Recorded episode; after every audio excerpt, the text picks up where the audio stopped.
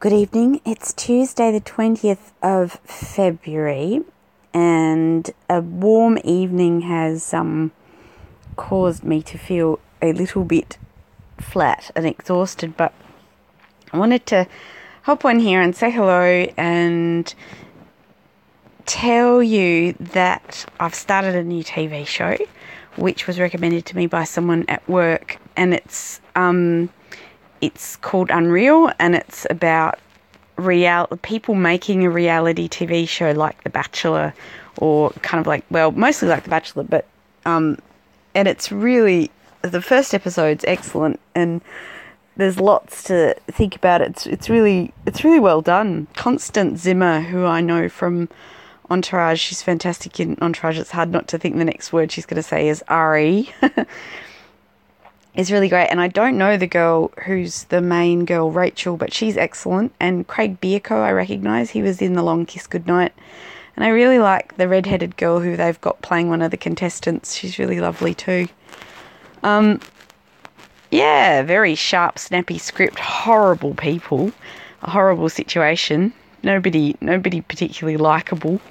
But um, oh, except the the nice girl. But yeah, it's sort of a character, um, very adult themes, kind of. Um, oh, I suppose the reality of reality shows. Really, it's bit, it's very grim and it it's very. Um, it has a lot to say about the effect of these kind of intrusive, you know, sort of morally bankrupt programs on our souls. and uh, it's it's really good. I'm still I'm enjoying the shit out of Queer Eye. It's great. I've watched four four episodes now, and it's really lovely. Um, having lots of feels and just loving the boys, the the great cast, and I love their guests. Their makeover subjects are really lovely as well. Um, I did start reading a book actually. I I don't know where I picked it up, but I've got a copy of Nora Ephron, a novel Heartburn, and it looks like it was made into a movie at some point, probably in the 80s, with uh, quite a young Jack Nicholson and Meryl Streep. Might have been in the late 70s, might probably early 80s, actually, I'd say. But I remember as I was growing up, like Nora and Delia Ephron were were famous romantic comedy writers. They were really, they were really sort of the best of the best. I suppose the same sort of. Who wrote When Harry Met Sally? I thought we should know that. Like it's it's sort of very snappy and New Yorky and Jewish, you know, she's like this Jewish cookbook writer, and um, yeah, I'm, I mean, I just felt like picking up a book, and and um, that was that's been good. I haven't really got a whole lot to say, partly because um, yeah, just it's a bit warm and getting home in the traffic, you know, in the sun sort of shining in your eyes, and oh. um, so I probably won't make this very long. Oh, I should m- mention though that my friend got tickets for us to go and see the clouds and the falling joys, and then they cancelled the tour, or they but they rescheduled the tour because somebody was sick. I can't remember who. And then in the end, my friend couldn't go, but I went. I went to the the replacement, the rescheduled show last week at the Croxton Band Room, which is an excellent mid-sized venue. It was really, really great place to go see a band and um, they had a really really nice beer on tap. I, I am feb fasting, but I got a pass out for that night so that I could have a beer and watch the clouds. And um, I had a bit of this goose goose brewery or something. And it's the most wonderful tap, beer tap, like it's this goose head. It's really funny. But they do a pale ale that's really lovely, very passion fruity. It made me think if they called it a Pacific ale, it might be a better name for it because it's very sort of, you know, passion fruity. It reminds me so much of the things of Stone, Stone and Wood, not things of Stone and Wood, just Stone and Wood. The Stone and Wood Pacific Ale that they do, the Mornington Pale. I suppose the Mornington Pale is a bit passion fruity as well, isn't it? Yeah, it's obviously an aspect of pale that can be brought out. It's an excellent beer, at any rate.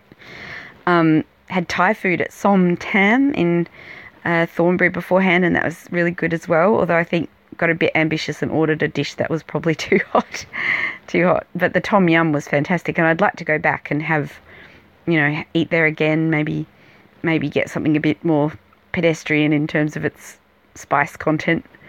Uh, like, you know, the waitress even kind of warned me and my friend, um, oh, you know, it's really hot, and I just couldn't eat it. But it was it was good. It was good to go out and do something like that and get a bit get a bit excited to see a band who, you know, I suppose the clouds really. I sort of take it for granted that the clouds are awesome, and they were amazing. They were so good. They were so tight and so professional. And the Falling Joys were good, but I don't think they had such a good mix. And maybe, you know, although it was fantastic to hear, there was three songs. I can only name name one, you know, from its title. But when this the boy sang the song, the man singer in the band, he sang a song. I went, oh, I, I know this. I know this one too.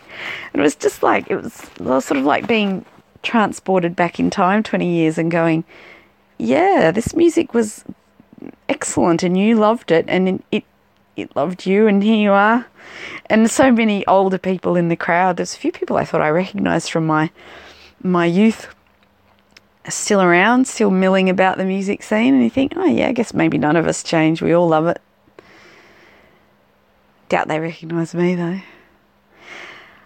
And oh heavens, I think I'm probably a bit too tired to to do this. Um oh but I did want to talk about the um, the response to another massacre because um, the first first episode of this that I did a year year or so ago, what I did just after the Florida shooting, the Pulse nightclub, Orlando, Florida shooting, and this new one, this is a school shooting, not a nightclub shooting, but the the activism of the surviving classmates and this sort of hope that that the tide can turn on the stranglehold that the NRA has on conservative politicians and preventing real change for, for gun ownership laws in, in United States. And there was an excellent John Oliver piece that was on the Late Show with Jon Stewart. Um, with, it was actually an interview with John Howard. There's a lot of Johns there um, about the uh, the gun laws that were brought in after Port Arthur. And I've recently been to Port Arthur, so I guess it's all kind of it feels like it's all kind of coagulating, and um, I'm really impressed with those young people for articulating their anger that they're having to experience grief in that situation. And, you know, one of the comments that came up on something that I was reading was, We're not talking about security in schools. And it just struck me as why on earth would we need to talk about security in schools? Why should schools be at risk? You know, a school is not a place where you want people to be unsafe, but the solution isn't arming teachers or, you know, having I mean, uh, yeah, I don't know. This is not going to be a fully formed thought, but it's like you they've just grabbed the wrong end of the stick. I mean, it, it, almost seems like what they'd be happiest with is is if the, the army was taking school now, and you know they would, they could protect the children. they wouldn't teach them very well. There was a fantastic Facebook post by a teacher saying about how they were going to do active shooter drills the following week, and his sort of his a lovely piece of writing actually, and um, sort of talking about how some of the kids will giggle because they're kids really, and and some of the kids will freak out, and how this tough guy just broke down when one of the janitors jiggled the lock during a drill. You know, one of the PE teachers freaked out as well, and it's like, yeah, it's. I guess yeah. I mean, oh God, I'm I'm not trying to answer anything here. It's, I'm not. I the Jonathan Pie reaction was was also excellently articulated. I mean, what can you say other than that these responses are excellently articulated and passionately delivered and truly moving And I think that the most significant thing is that they tap into a hope that has not been eradicated yet. We have not been beaten into submission with fear. We still hope for a peaceful existence where we don't have to hate ourselves and our politicians and we don't have to witness innocent people being killed because powerful people want to protect their rights to be powerful and make money or whatever it is, you know, whatever hellish reason they have for allowing this situation to continue. I it is indefensible. And that's where I suppose you just have to go back and rely on the rule of law. You have to believe that the laws are there to protect us and the laws are there to keep and they have to apply to everybody and they have to apply to everybody equally and then that but that's tricky because you know you've got the massive disparity in, in who's able to get legal counsel and who's able to get fair trials and who's able to and then you get people running prisons for profit and you know they actually want to have prisons full of people because it's a profitable business running a prison. Isn't that shameful?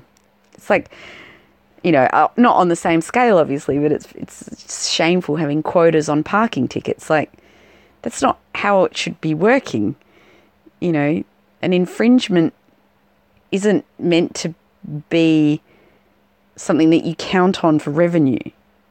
It's meant to be a deterrent from from the behavior, not isn't it? I mean, am I just naive? I don't know. No, I'm not. I'm not.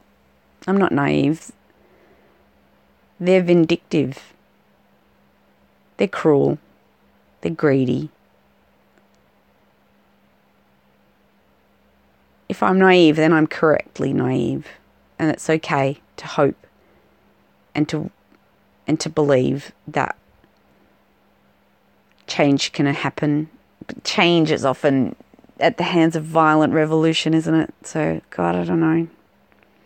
Well, peaceful protests have having having. I mean, the, the most effective activism has been shown to be non-violent protest, and you know, you think of Gandhi or you know, hung, people hunger striking or whatever. And the students lying in front of the White House was it the White House? Were, were they at the NRA? I know that they were they were definitely speaking in front of an NRA meeting. Yeah.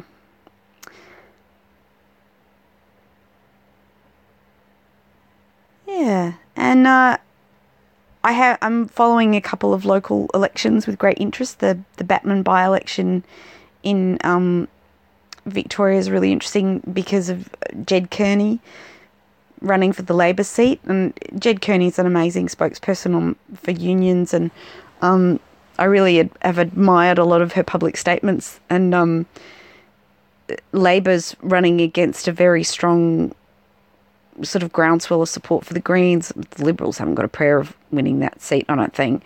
Um, but Labor are being pushed to make their position on the Adani coal mine, which is publicly and vehemently opposed by a, a, vast majority of everyone who isn't a Queenslander who might get a job out of it. Um, and uh, there's sort of Labor.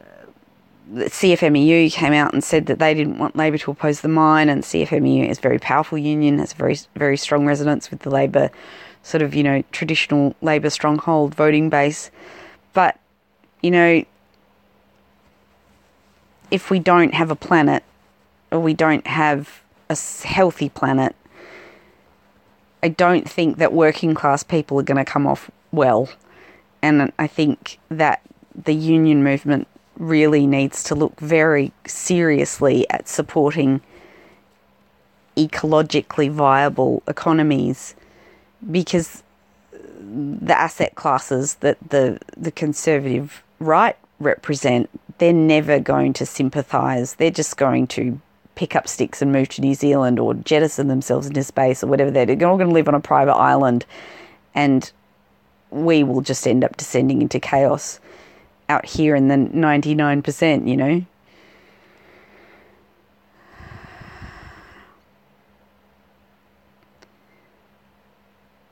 What, what really fascinates me is how how powerful people with deep, deep pockets and evil minds control the media to such a degree that they can convince working class people to vote against their interests.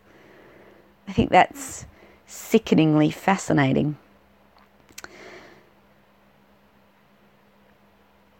But in the meantime, we still have hope. I still have hope.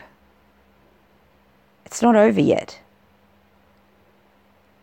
And on that thought, I'll leave you. I'll say, take care of yourself, as I really mean that. Take care of yourself. Take care, of, and don't feel bad about taking care of yourself. Take care of yourself like you love yourself, because that's, you know, actions. Actions, love, love in action. That's what you want. That's what you want to do. That's what you need to do. And if action means inactivity, then that's how you love you show yourself that you love yourself. If if action means taking yourself to that film you want to see, even if the person that you normally go see films with doesn't want to go, fuck it, just go. If you want to drive halfway across the country and take a weekend off or whatever, do whatever it takes. Take care of yourself, and I will see you next Tuesday.